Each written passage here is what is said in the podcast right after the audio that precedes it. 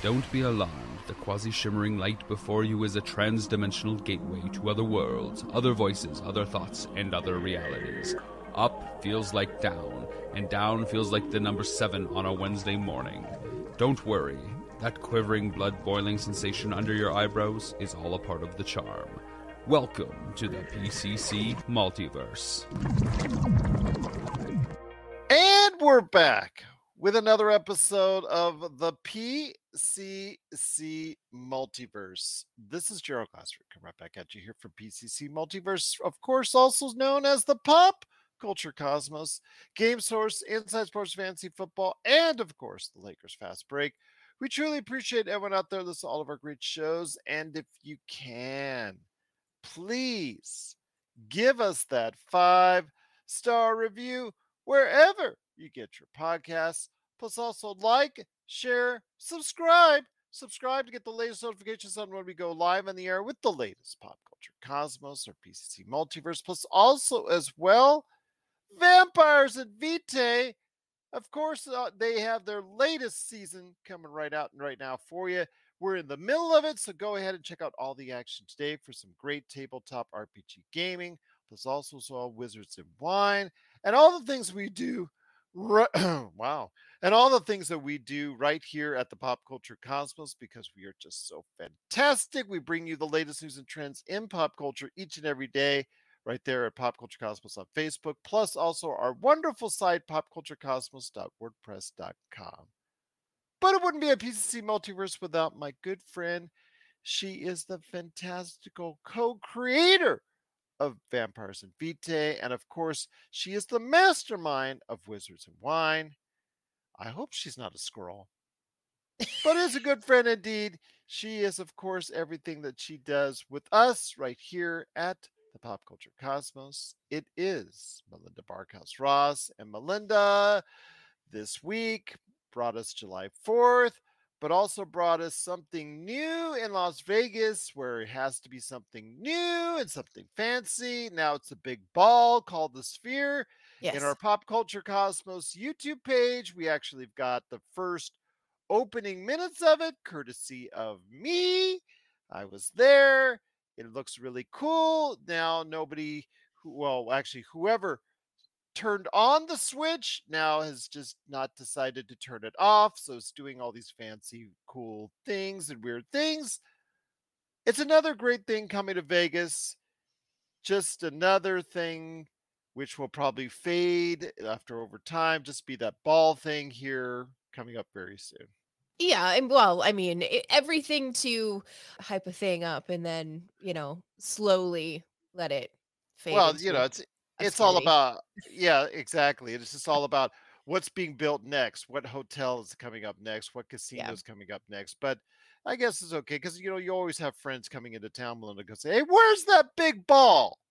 Mm-hmm. Yeah, not that you can't see it already from any point. uh, You know, as you're looking at the strip, you can easily see it from just It- about every direction. So But it is cool. It's got the uh, whole digital imagery outside of it, and also Mhm. inside. I know it'll debut as far as a concert venue later this year with U2.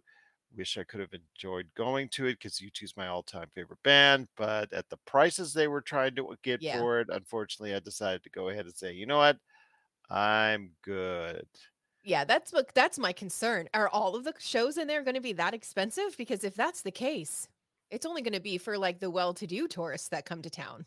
I tell you, because it's got it's very immersive on the inside, and I'm Mhm. sure it's going to be fantastic. So I hope to go ahead and check out a show inside the sphere, just like outside of it, because it's going to be very interesting to see. But the video for is now available on the Pop Culture Cosmos YouTube page. I hope everyone out there gets a chance to check it out to see what the hubbub here in Vegas for the moment is all about. But you know, as I know, it's only for a short time until the next thing in Vegas comes along. Yeah, it's going to be that uh guitar-shaped hotel, I think is the next thing, isn't it? Yeah, and then the baseball, Baseball stadium. stadium. Mhm. Yeah, more hotels and casinos. They're like taking forever to build. Back in my day, or I should say, back in early 2000s, they would just build them up and be up in like a year, a little over a year. Now some of these due to project funding and, and just basically outright, uh, you know, back and forth stuff going on, legal stuff. Mhm. They take forever to build. So like you, you're just like outside the hotels and casinos that you already have. There's like several spots where there's like halfway building and whatnot, and you don't know when they're ever going to be finished.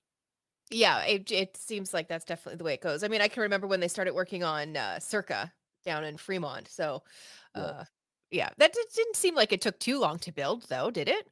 No, but there because there was motivation and completion to Mm. do so, and it is that actually the latest, I think, the most recent hotel to be really put out there. So yeah, again, we'll be seeing more stuff coming to Vegas here soon, but the Sphere is up and running. And if you want to go ahead and check it out today, it is at the Pop Culture Cosmos. But we've got a great show lined up for everyone out there, Melinda. A lot of great things to talk about. Secret Invasion is all secret right now. I'm not sure if Melinda's a Skrull or not. We'll find out on this episode. Plus, also as well, Star Trek Strange New Worlds season two is out as far as the first three episodes. And it's kind of strange.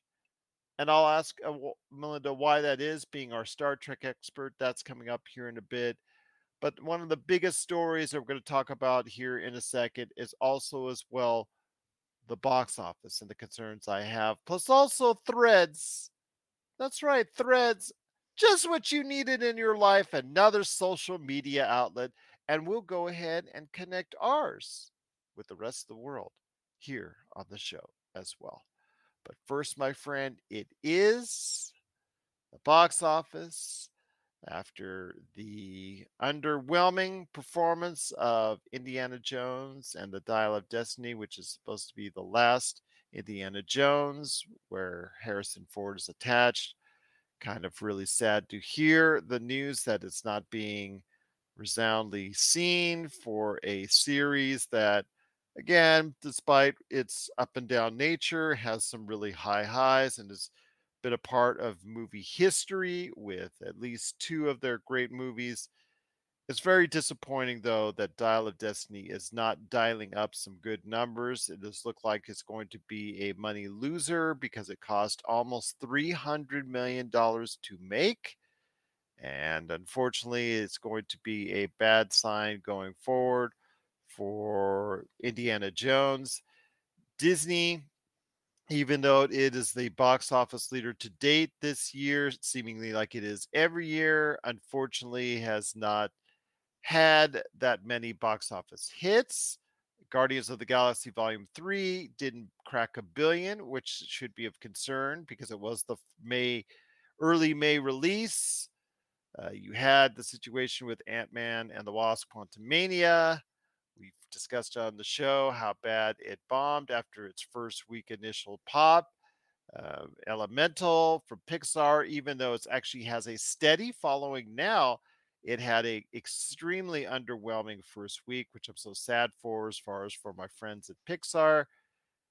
So the box office right now, Disney aside, it's not just Disney. There's several movies. I mean, Warner Brothers has got nothing to crow about either after its uh, issues with Shazam and The Flash. I could go on and on and on and on about all the failures here. And it's gotten to the point where, with Barbie and Oppenheimer, and also as well, Mission Impossible Dead Reckoning Part 1 coming around the corner, they're actually all of them are all the stars tom cruise and margot robbie they're all buying each other tickets to go see each other's movies Mm. Just so that they can show everybody to go see them at the movies. Your thoughts on the concern you have about going to the box office and going to the movies right now? I I maybe and this is pure speculation because I have I don't have any data or anything like that to back it up, but I think that the day and date stuff where you they were just giving you uh new movies on a streaming service that you have whether it was Max or Amazon Prime or, or whatever I think that that really worked for a lot of people so now getting people you know crowbarring them out of the couch and, and getting them out of the house um, I think is going to take some really big ideas, and I just don't know that movie theater or movie companies um, are really delivering on that. And it is getting hard. I mean, Tom Cruise is trying very hard to get people out in the theater. Christopher Nolan, who is an avid supporter of the on screen experience as well, you know, with Tenet, as we've talked about before, which I thought was a pretty good movie. It's sometimes it's a little hard to understand, and I get that. It may be a little long, but still, it was a blockbuster movie that underwhelmed at the box office because it came right in the middle of COVID, because Right. Nolan's existence on putting it out there when he did. And you're right. Uh, you know, Warner Brothers, especially the Max, when it was HBO Max, they decided to put out several movies hmm out day and date onto the screen. Peacock has done that as well. Disney Plus, Amazon Prime, they were all guilty of doing that, but it was by necessity at that point in time because that's where your audience was going and trending toward to was streaming platforms. Now streaming platforms have kind of flatlined for the time being as far as adding in new viewership uh, for with several outlets and some actually losing subscribers. So they're not being replaced though by people actually heading out to the theaters, and that should be of great concern. Yeah, I I agree, and and I'm one of those people. I just haven't gotten back to the movie theater. Um, I I personally find it cost prohibitive. If I can get the same, not same experience because it is a very different experience, but if I can get a movie at home versus getting ready and going to a movie theater and being there at a certain time, watching 37 different trailers, you know, getting popcorn that's far too expensive, I'm gonna opt to stay home every single time, and uh, it, that's really unfortunate. Yeah, absolutely. It is really unfortunate. And I see a lot of issues continuing for the movie industry going forward, and a lot of movies which, under normal circumstances, let's say circa 2018, 2019, would normally do okay, like Indiana Jones and The Dial of Destiny. I think under normal circumstances, despite its lukewarm critical reception, I Mhm. think if this was put out in 2017, 2018, 2019, I think at least it would have broken even, all things concerned. Sure, yeah, and uh, you know, well, I think that there's other stuff too that that's not really helping the case for um showing us how much the the production companies and things like that believe in the movie for things like spend $35 at Applebee's and get two free tickets to go see the new Indiana Jones. Like that just screams to me we're concerned that this movie isn't going to do well. We just want to get some butts and seats. So, Mhm. perfect margarita and an app and you can go to the movie for free. Make sure you include that margarita there. I mean, priorities. I enjoyed the movie tremendously. It's still the trailers, Melinda. Yeah. Oh, Oh, okay. right. Too many margaritas. Sorry about that. But I will say though, I do have a little bit of concern going forward because we've had so many box office losers, which could mean in turn as a financially fiscal savings because we've also seen movies that have cost a lot of money that headed to streaming, like for instance, a recent Disney movie Crater that was pulled off of Disney Plus's platform after seven weeks. I think it was pulled off entirely, and that was a movie that cost fifty million dollars to make. So I see movies, uh, you know, becoming a little bit more scarce as far as being put out there if they're not going to return on their investment.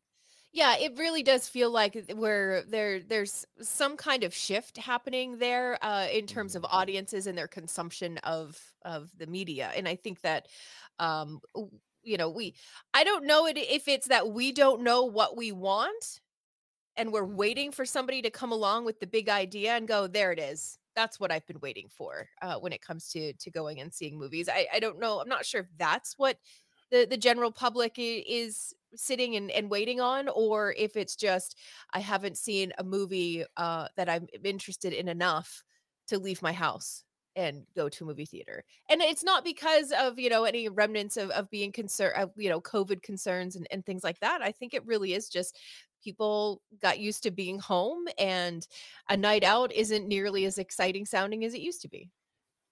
And that's a shame because, you know, for many years, decades, you know, it was the thing to do uh, Mhm. to go out, enjoy the experience.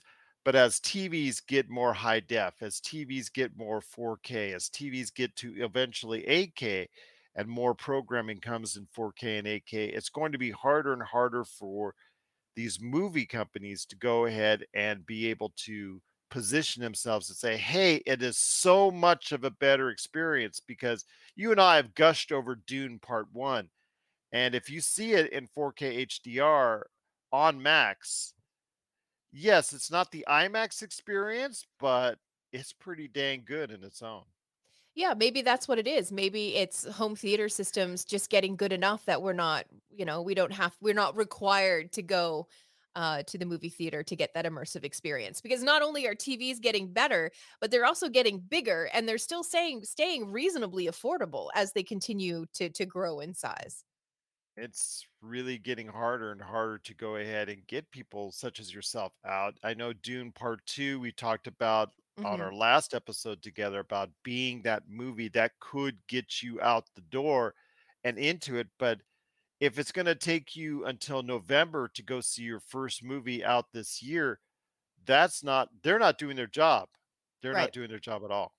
Yeah, and and I do think that there's a there's a question of that uh seemingly uh like creative standstill right now that seems to be happening at still where so much is a is a remake or a do-over or a sequel that nobody asked for or that nobody needed. It just seems that a lot of those big ideas just aren't, aren't really happening right now unfortunately and uh, i think that once that create creativity comes back and they just stop serving us, you know, reheated leftovers, um, then I think you may see people also start to get back into the movie theater. Make it worth my time.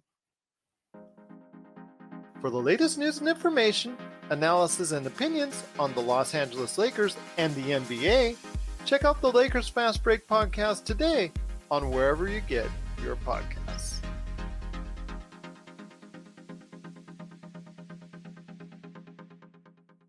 Once again, it is the PCC multiverse. It is Melinda Barkhouse Ross and me, Gerald Glassford. Thanks so much for watching, listening. Truly appreciate it. I want to touch on something you said there in regards to reheated leftovers. So, the many years that people have felt comfortable going to the movies and watching stuff that we've already seen as far as in a new way presented to you, movies from the past brought out with new characters and new actors and, and things like that, as far as brought back out by the studio because they wanted to go ahead instead of going into with the new property people feeling comfortable at you know and also as well people feeling being comfortable with going to the movies to go seeing uh you know the formula stuff the the box office you know regular standbys like superhero movies in the past decade and a half all seemingly as far as what marvel's done dc has done and just the movies that you've seen as far as that that worked before trying to be worked again. Your thoughts though on this that is it time that the the customer base the consumer base out there is is is saying with their wallets and saying hey we want to see new stuff Uh, Well, I think that that's kind of what we're experiencing. And I don't know if it's going to be like a technology shift, like I said, of people just wanting to be able to stay home now that we Mhm. have had a taste of, of uh, you know, release day happening both in theaters and on our TVs. So the option is there for you to go see it in theaters. Um, or if it really is just this seeming seeming drought of really creative and interesting storytelling. well it is becoming of great concern to me because the fact Mhm. is if you're not going out and going to see these films that's a great part of what we talk about here and we can only talk about oh this movie underperformed underperformed so many times where people uh, you know even a show like ours which is so heavily dependent on movies yes Mhm. we do streaming we cover pro wrestling we cover video games we cover other assets of the pop culture universe but face it melinda a lot of our successful shows a lot of our successful audience you know as far as enjoying what we do is based off of our talk and, and conversations on movies big box office movies that come out Yeah, absolutely. And I think that uh perhaps uh you know shows a little bit like ours are um you know seeing perhaps the trend right now that maybe hollywood executives are missing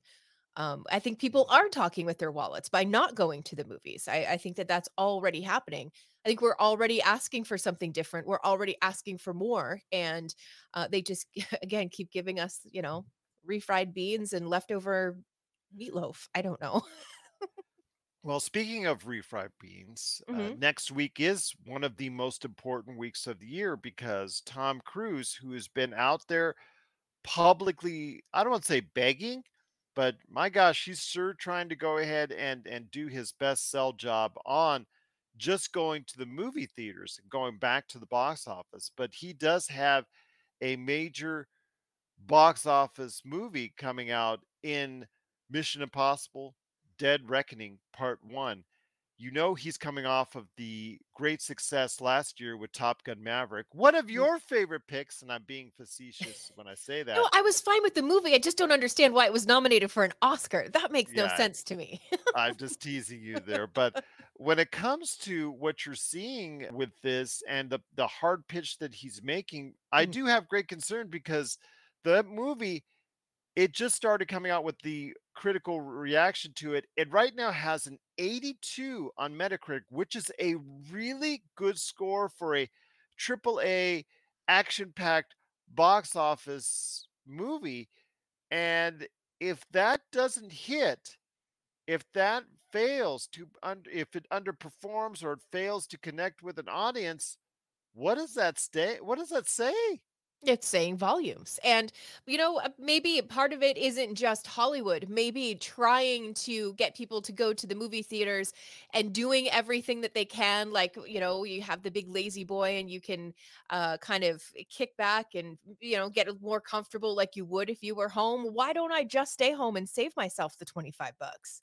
you know if that's what the movie experience is turning into i i want to be uh maybe a little bit uncomfortable at the movie theater and uh you know having somebody kick the back of my chair that was all part of the movie going experience as awful as as that could be but maybe just they're asking too much and and all of these you know going above and beyond services are just convincing people why don't I just stay home, man? I can get myself a beer and I can have my own blanket and I'm already sitting in my lazy boy. So, It's just weird though, because again, you also have the fact that with theaters, yes, it is becoming more expensive, and the, it is, like you said, very cost prohibitive. But they're trying to do what they can as far as building you better digital screens. They're trying to build you recliners in many, many theaters that are supposed to be, in fact, some cases, too relaxing, as I have fallen asleep on more than one occasion on them as of late uh, in the not so recent years. But uh,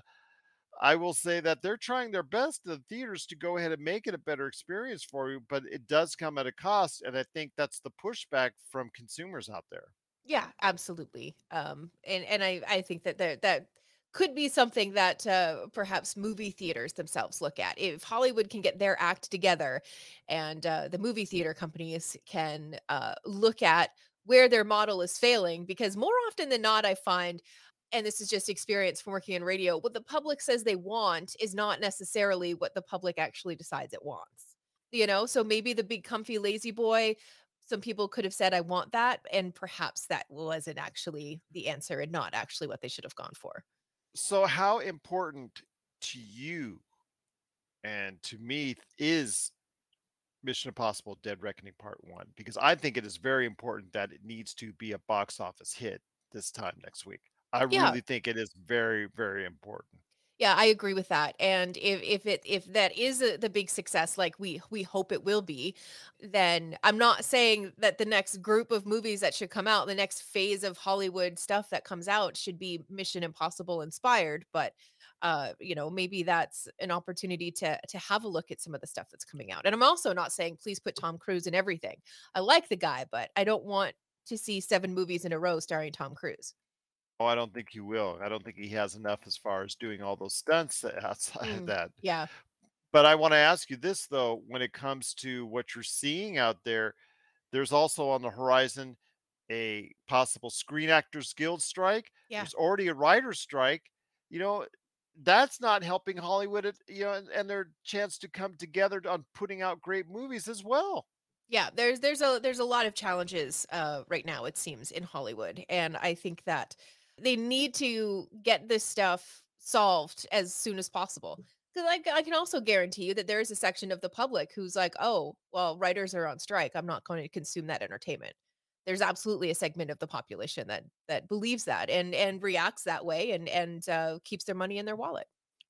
So I ask you, my friend, you know, if Dead Reckoning Part One does not hit with audiences next week, are we in really trouble? Is that sounding the alarm bells in Hollywood? Should that sound the alarm bells in Hollywood on what they need to do differently in order to bring back the audience to the theaters? I think that the alarm bells should already be sounding in Hollywood. And even if this uh, Mission Impossible movie uh, does well, um it's not oh thank god we we got past that it i don't think that that's going to be the case it's going to be okay we know that mission impossible movies and tom cruise traditionally do very well so i think that it's uh a part of that as well.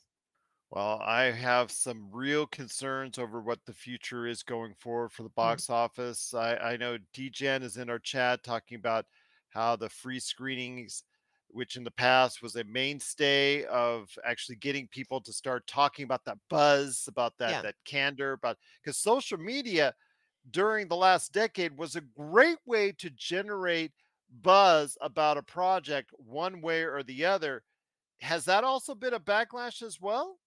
Um, maybe it's just not as exclusive and special feeling as it once was maybe those tickets are a little bit too easy to come by now you just sign up for a service basically and get it don't you isn't it Yeah, something that's that easy yeah Yes, it so is. Uh, D, you know, DGen is in our chat saying exactly that as far as, uh, you know, how easy it is to go ahead and get tickets free as far as to see advanced screenings and, and then also as well, just to go ahead and check it out later on. Afterwards, you just have to wait.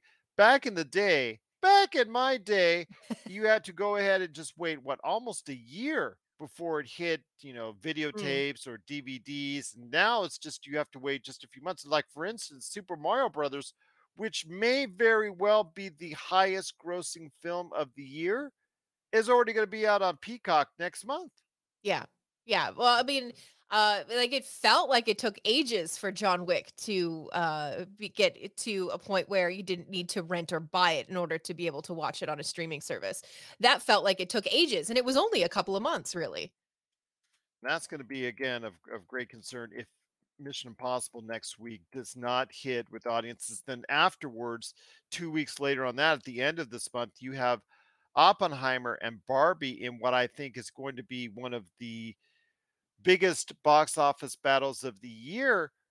But that's also doesn't seem very mindset wise the right thing to do is putting two big movies against each other when you have so many open spaces in June and July and August.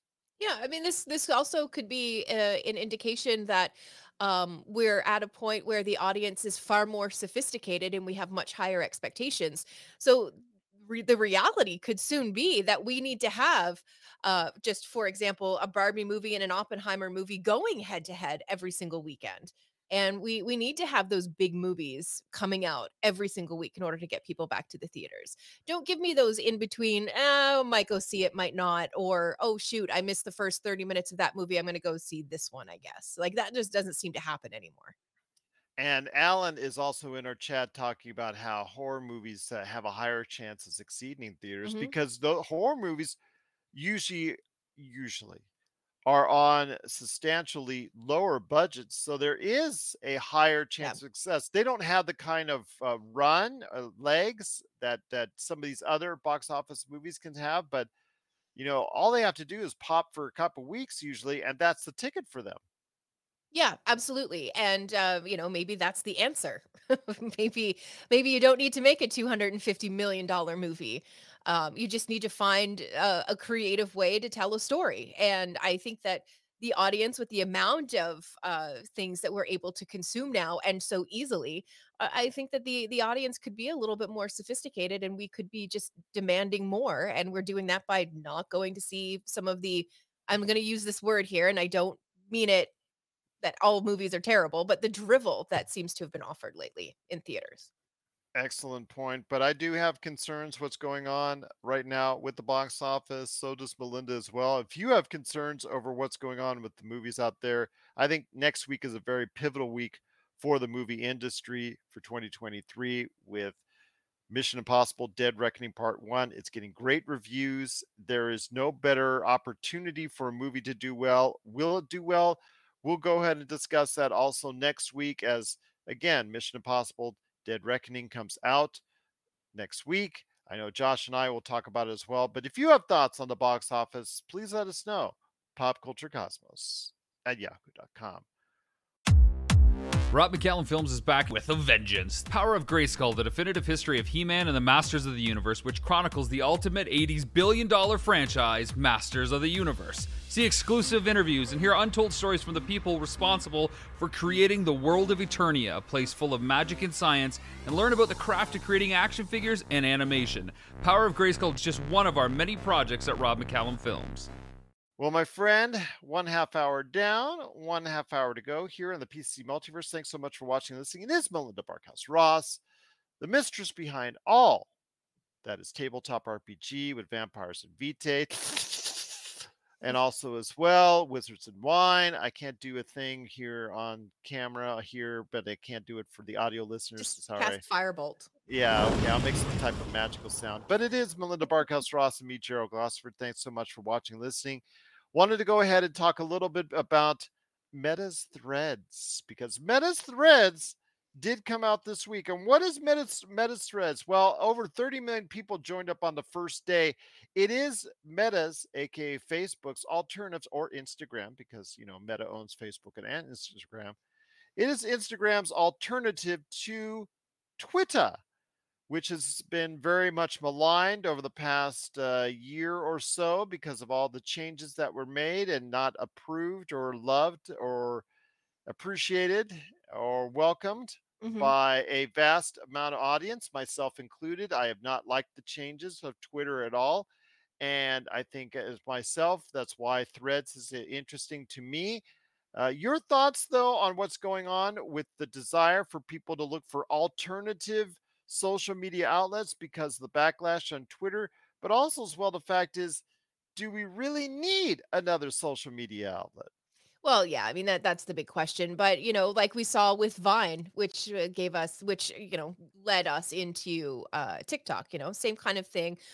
Um, it, it's just what's hot and what's not, and is the new stuff um you know worth checking out worth signing up for because there were a couple when uh the twitter deal with musk first went through uh that i went to check out as alternatives for for both actually all three of my twitter accounts my personal account Mastodon and some yeah others. Yeah. yeah I, I checked out a lot of them and, and a lot of them just seemed overly complicated for for no real reason so honestly my my twitter usage has driveled to just about nothing i barely use it anymore um and i just don't i don't like that the you can now buy yourself a check mark when before it felt like something that could be earned and uh it actually kind of meant something on the platform. I know different colors mean different things now and, and all of that, but it just is an overcomplication of it.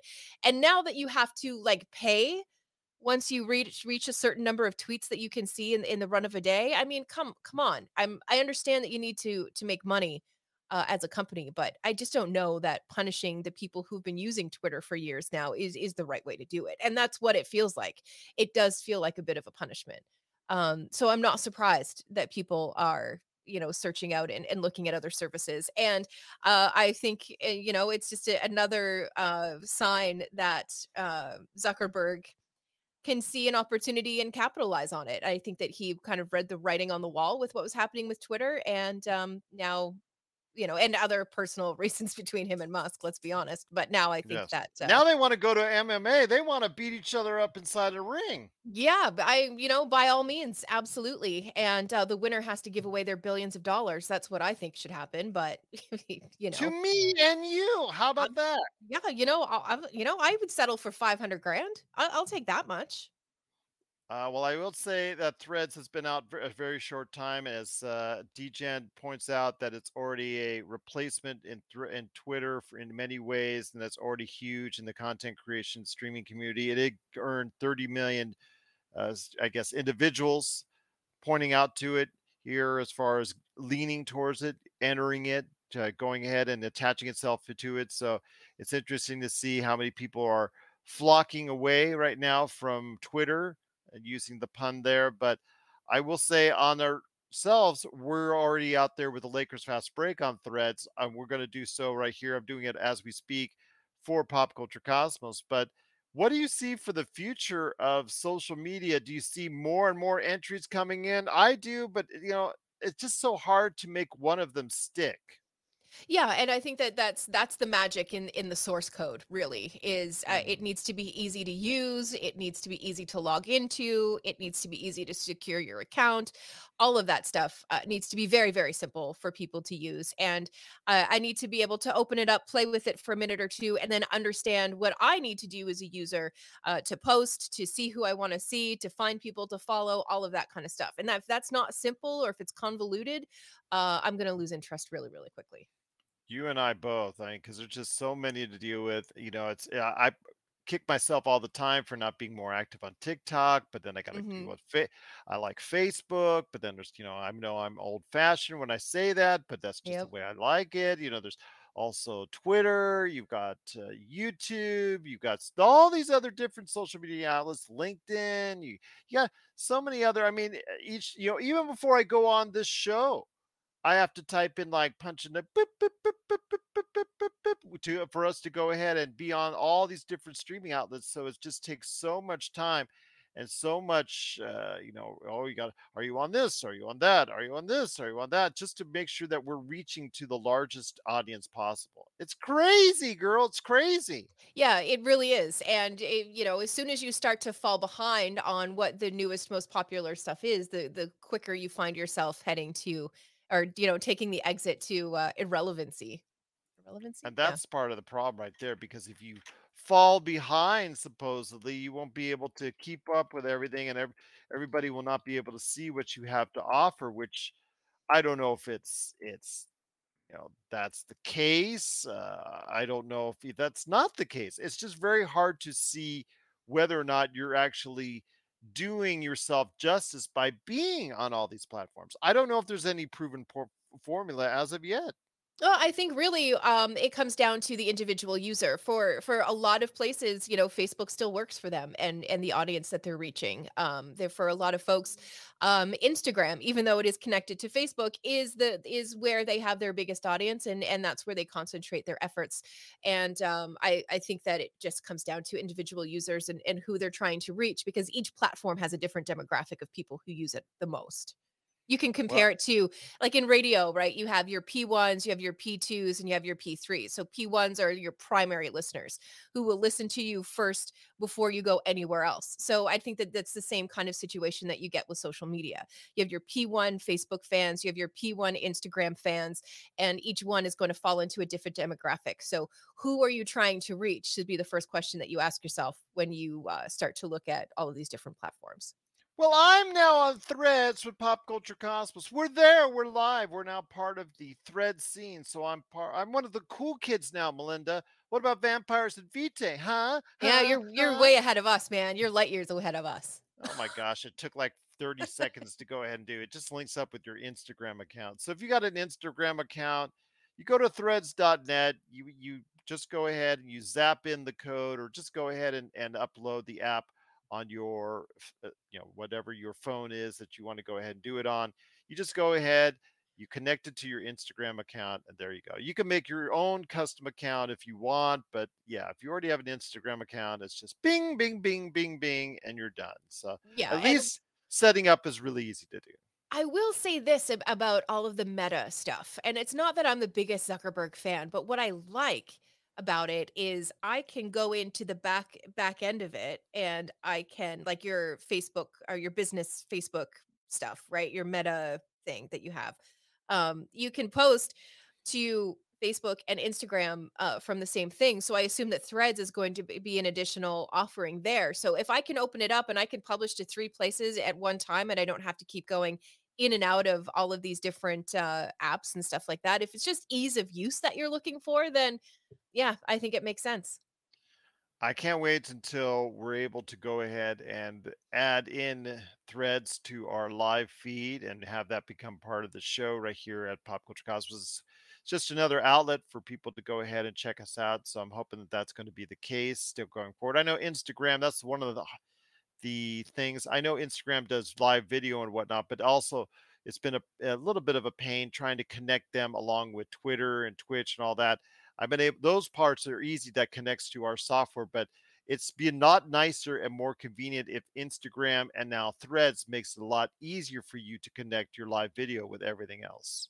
Yeah, if you had one link that you could put into like OBS or, or live stream or whatever, and Mhm. um, you could just do one link that would send it to all three of those now three, I guess, meta Because you need right now a third party app to do it on Yeah. Instagram, and it's just like another hassle. So I'm like, I only do it for special occasions because I just it's just another step I have to do or, or jump uh, uh, a hoop I have to jump through. So yeah, it just again, please make it easier, make it uh, you know just nicer for us, more convenient. It would be great and much appreciated because it is another social media app that's out there. It is called Threads. If you want to learn more, threads.net and just scan in right there on your phone the QR code or just go to Threads on your app and just install it. Again, you can just either make your own custom one or if you just want to just import the information real quick from your Instagram account, it'll take up all the information and boom, you're on Threads. That's pretty easy right there in itself. And that is half the battle as far as I'm concerned. Uh, that's for sure. And just what we needed another social media outlet. So go ahead and follow us today on Facebook, Instagram, Twitter, Twitch, Kick. That's another one that we're Yep. on, and also as well threads. Oh boy, I'm doing backflips as we speak. But tell us your thoughts with your disgust on Twitter, has it led you to go ahead and sign up with threads? Are you not happy with where the direction is going with social media as a whole? I envy people that are not even on social media. That makes it so, you know, I go to mom and I say, Thank you, mom. Why? Because you're not tweeting or Facebooking out there all the time. So I have to go ahead and say, you know what? Slow down, mom. I don't have to do that because mom is off social media and she's probably smarter for it. Yeah, I think so. I've, you know, probably a little healthier too, to be honest. Absolutely, indeed. But Yeah. what are your thoughts out there on the brand new Threads, which is out from the makers of Facebook and Instagram? It is now available wherever you get your social media.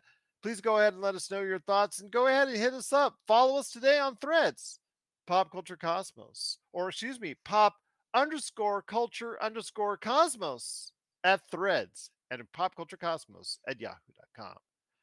If you're in the Las Vegas and Henderson areas and are looking to buy, sell, or trade the best in classic or current video games and pop culture collectibles, there's no better place to go than Retro City Games.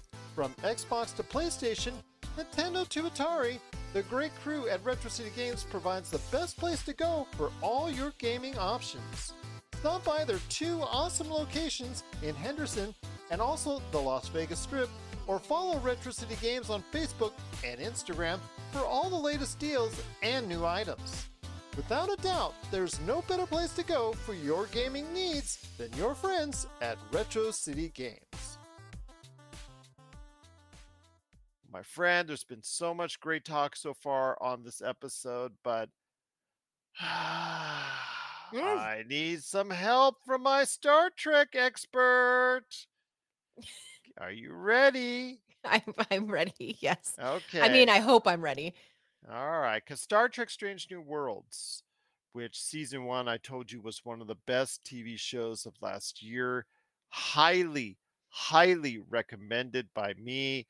Season two is now out, three episodes in, four by the time you hear this. Three, third episode. Okay, first episode was kind of eh.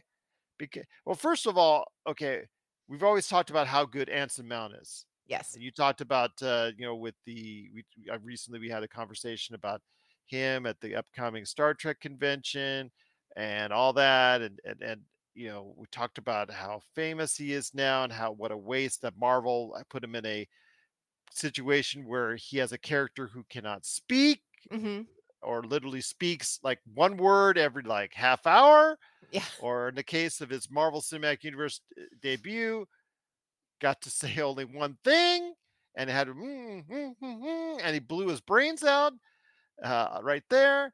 I want to ask you this though: the fact that they've misused him on Marvel doesn't mean that they've misused him on Star Trek. He's done a great job in the first season, but first issue I have is Anson Mount has barely appeared in the first three episodes of the series. How irritating when the best character you have is not on screen.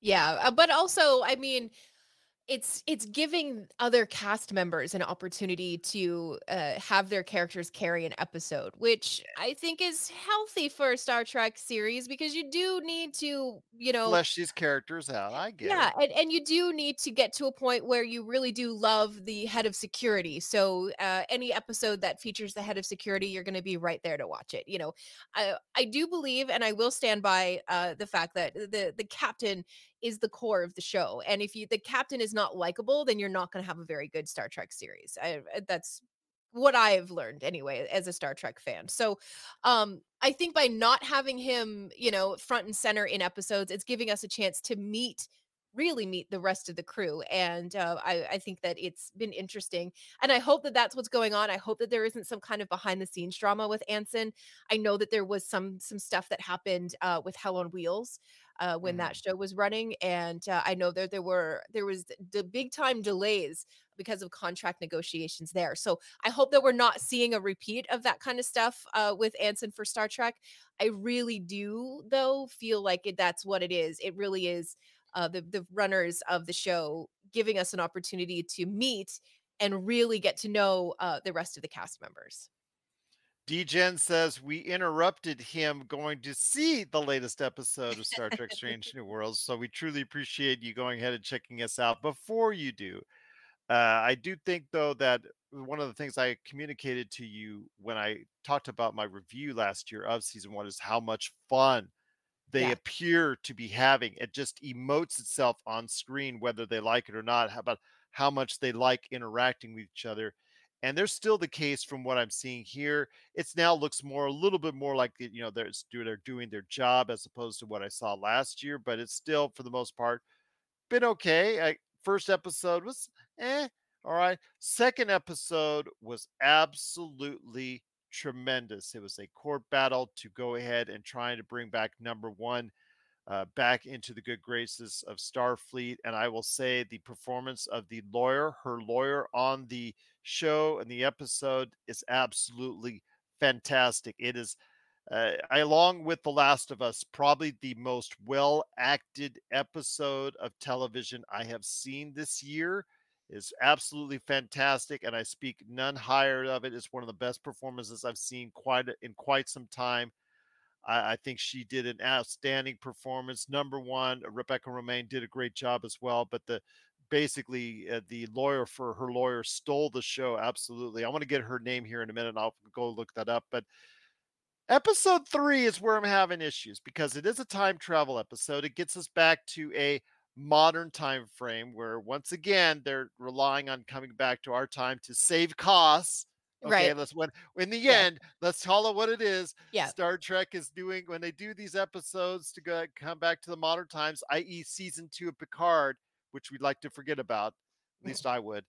eh, You know, it's to save costs. In that case, also COVID uh, as well. But whenever they do these kind of episodes where they time travel back to modern times, you know, whatever it is, like circa 2023 in this case, Toronto, it is to save costs. And that's fine if you're telling a good story. And it kind of did, eh, you know, it's the episode itself, and you know, as far as the, like you said, the head of security, who is La'an Noonien Singh, played by Christina Chong.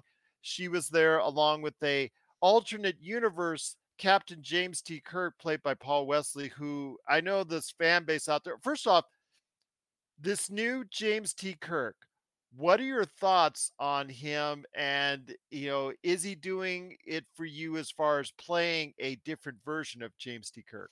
I think that he is um I think he's doing a commendable job without doing a William Shatner impression. Uh and that That's that's that's what I appreciate about the performance, you so know, like he's you don't you like the fact that he's not doing this. yeah, he's he's not doing the the impression and I think that it's I think he's walking a very good line of doing um justice to to Captain Kirk and I think that he's getting some of the things right like the the the way that he is his movement the way that he's sitting and and the when i remember it watching the original series and and the way that uh you know shatner would play kirk when kirk was being pensive or thoughtful. I think that uh you know that this guy paul wesley i think that he's doing a, a good job of capturing those moments. And that really, if he goes any further than that, he's just going to start to be accused of just trying to do a William Shatner impression. And I think that he's doing, he's walking that line very, very well. And um, you know, you you've got to cat, you've got to cut the guy a little bit of slack here because he's not William Shatner. So he's not going to give you William Shatner as James T. Kirk. He's going to give you his understanding and his uh, point of view on the character well, I think doing a pretty good job of paying homage in in the right moments uh, to Shatner. So that's that's how I've seen it anyway. Well, I will say again that episode two absolutely hit on the mark. When it comes to episode three, they do time travel back, and it is, like I said, enjoyable episode for the most part as they are thrown together to try and stop an event from being changed. By and spoilers here. I'm sorry. Can I spoil it a little bit? Well, I think say, we have to at this point. I, will be I'll be broad. I'll be broad in my yeah. It's being, you know, it's the usual tropes that you see in these time travel. Something is supposed to be changed in this episode that will alter the course of history, and that's going to be really put out there as far as what they're going to be changing that will change the whole scope of of the future going forward and it's up to Kirk and and Singh to go ahead and be able to stop whatever's going on. So you, I, I ask you, my friend, uh, you know, when you hear this and and you see what's going on, is it really connecting with you? Okay, because the reason why I have a question at the end that's kind of kind of interesting, but when you hear what's going on, because I know episode three is you're still catching up to it, and you see that as a time travel thing. They've done the time travel thing before. Yeah. I think this was still okay to do. Uh, you know, there's still enough freshness to it. I know some of their best episodes, especially from the original series, dealt with time travel. Your thoughts about when they go to time travel? Do you just roll your eyes, or do you, you know, you are you still cool with them time traveling back? No, I'm I'm cool with them time traveling back and and I'm okay with them bending rules and and that kind of stuff. It, you know, it's like uh the the court episodes are always the incredibly interesting episodes uh for Star Trek. You know, Measure of a Man comes to mind. Um so I I think that keeping that formula intact when you And I just wanted to say Yetide uh Yetide Badaki, I think is her name, is just absolutely killed it. Absolutely killed it in that second episode. Just wanted to go ahead and mention that. Okay. Again, season one is incredible. Season two has been a little bit of a mixed bag, but if you catch episode two, it is well worth your time. It is absolutely incredible Star Trek. Episode three is fun, despite the many plot holes that it has. And hopefully, you will not be as disturbed by the changing con that I am, seemingly. But we'll see. And if you're a big Star Trek fan, please let us know your thoughts on Star Trek Strange New Worlds, new season two. Let us know, popculturecosmos at yahoo.com. But my friend, before we head on out, can you believe Secret Invasion is already halfway done on Disney Plus? And when it comes to what you're seeing with Secret Invasion, are you happy or not happy with what you're seeing so far? Well, let me put it this way I keep forgetting. Secret Invasions. I keep forgetting. Uh, I have watched the first episode, and yeah, it's just not top of mind for me right now. And shame on me. I'll get caught up. And I keep doing things like going back and rewatching Dune, or I've gone back and I've rewatched. Uh, gosh, I can't remember now. Oh, I've caught up on The Witcher. It's one of those shows that I just keep forgetting about, and it's because right now aside from that, there's not a whole lot on Disney Plus. So there's not really a big reason for me to be in Disney Plus looking for something to watch unless I need to get in my monthly quota of watching The Emperor's New Groove.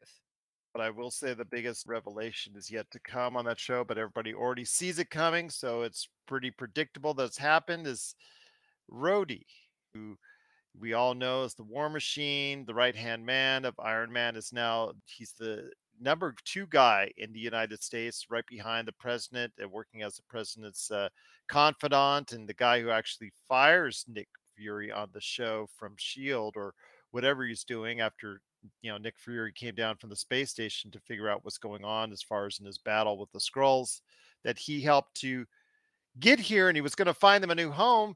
I do like the motivation for the Skrulls that are fighting against Nick Fury. Their motivation is absolutely well warranted because Nick Fury has failed in finding them a new home. But when it comes down to my friend, when it comes to Rhodes, Rhodey, there is the possibility that's been intimated, which everybody and their grandmother that's watching the episodes knows already it's coming, that Rhodey could be a Skrull. Dun dun dun. Well, you know what though? Uh, if it's good Marvel writing, there's going to be some kind of twist there, and what's obvious will be made not so obvious. I think could be a thing. Could be a thing, and uh, they haven't revealed as of yet. They've hinted at it because mm-hmm. of the mm-hmm. dialogue between Nick Fury and others. Uh, there's there's something that's a big giveaway that happens in his conversation that he intimates in this latest episode that leads you to that conclusion. Uh, it's something that a lot of people had already speculated on which Avengers are Skrulls? So we'll see what happens uh, you know, going forward. But it is very interesting to see the Secret Invasion. I don't get that same chills as I was hoping to get as I watched, of course, Captain America Winter Soldier, which is the best espionage movie of the past mm. uh, 23 years. And that's even with the Bond films that have come out. I don't think there's been a better spy movie that's come out in the you know this century, and that's just my opinion, and I'm sticking to it. But it's just getting a little those vibes, but not quite. Obviously, you know, in the structure of a TV show, you can only do so much. But I'm hoping for the last three episodes to go ahead and really turn on the juice to go ahead and give me something juicy to think about and talk about here on the show. Yeah, absolutely. And uh, I, uh, I I mean, I always have big hopes for uh, these Marvel series, um, and uh, I think it's.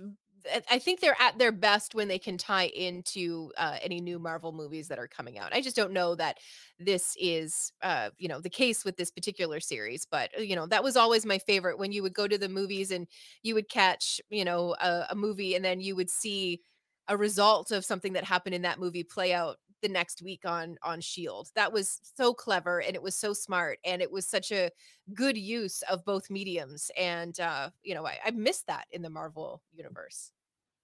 So what are your thoughts out there on secret invasion three episodes in? We'd love to hear your thoughts. Halfway down halfway to go already it's only a six episode season so it's already halfway done. Your thoughts on secret invasion? Let us know. Pop culture cosmos at yahoo.com Thank you so much to DJan and Alan for being in the chat. Pop Culture Cosmos is truly appreciated. Melinda, any last thoughts before we head on out? Uh, yeah, uh, season three of episode three for Vampires and Vitae, uh, taking place in the Wild West. That's going to be released on podcast platforms tomorrow, mm-hmm. and it'll be released at like 2 a.m. Uh, local time here in Vegas. So you'll have it, you know, nice and early, 6 a.m. there on the East Coast. Uh, or maybe it's 5 a.m. on the East Coast, but 6 a.m. Atlantic time. I always get it confused a little bit. Um, and then, uh, you know, of course, our, our live stream comes back to you on Sunday, kicking off right around uh, 1.30 Pacific Standard Time. So uh, you get uh, the latest episode and then you get the live stream just a couple of days later if you just can't wait to find out what's going to happen next. Well, DGen says that Wild West is his jam, so he'll be checking it out. And one question I leave to you Do you bite your husband uh, in the neck? That feels personal, Gerald. No, I'm just saying it's on the show. on the show. No, no, nothing like that. No. okay, I hope not because you know he's the DM and you know, yeah. got to keep going. Yeah. Yeah, and I don't have half the imagination that that guy has, so uh, I don't think okay. that I could do that and then take his chair or anything like that. So. All right. Okay. Or the characters I was talking about actually, you know. Yeah, I mean, we had um in I think I remember if it was the yeah second episode, uh, we had a character uh, who had a bestial failure on his rouse check, and and that played out in the rest of the episode. So, um, okay. you know, dice rolls really do count in the show, and sometimes what Robbie has plans gets uh, pretty sidetracked due to uh, how those dice rolls land, and that was a really good example of it in episode two. All right, so if you wanted to see Melinda bite her husband on the neck figuratively. go ahead and check it out today Vampires and Vitae. So, from Melinda Barkhouse Ross, this is Gerald Glassford. It's another beautiful day in paradise right here in the PCC multiverse. We thank you for listening. And thank you, DJen and Alan. Truly appreciate everybody else watching. Please subscribe and like what we're doing to get the latest notifications when we go live in the air with the latest pop culture cosmos. But here's hoping you have yourself a great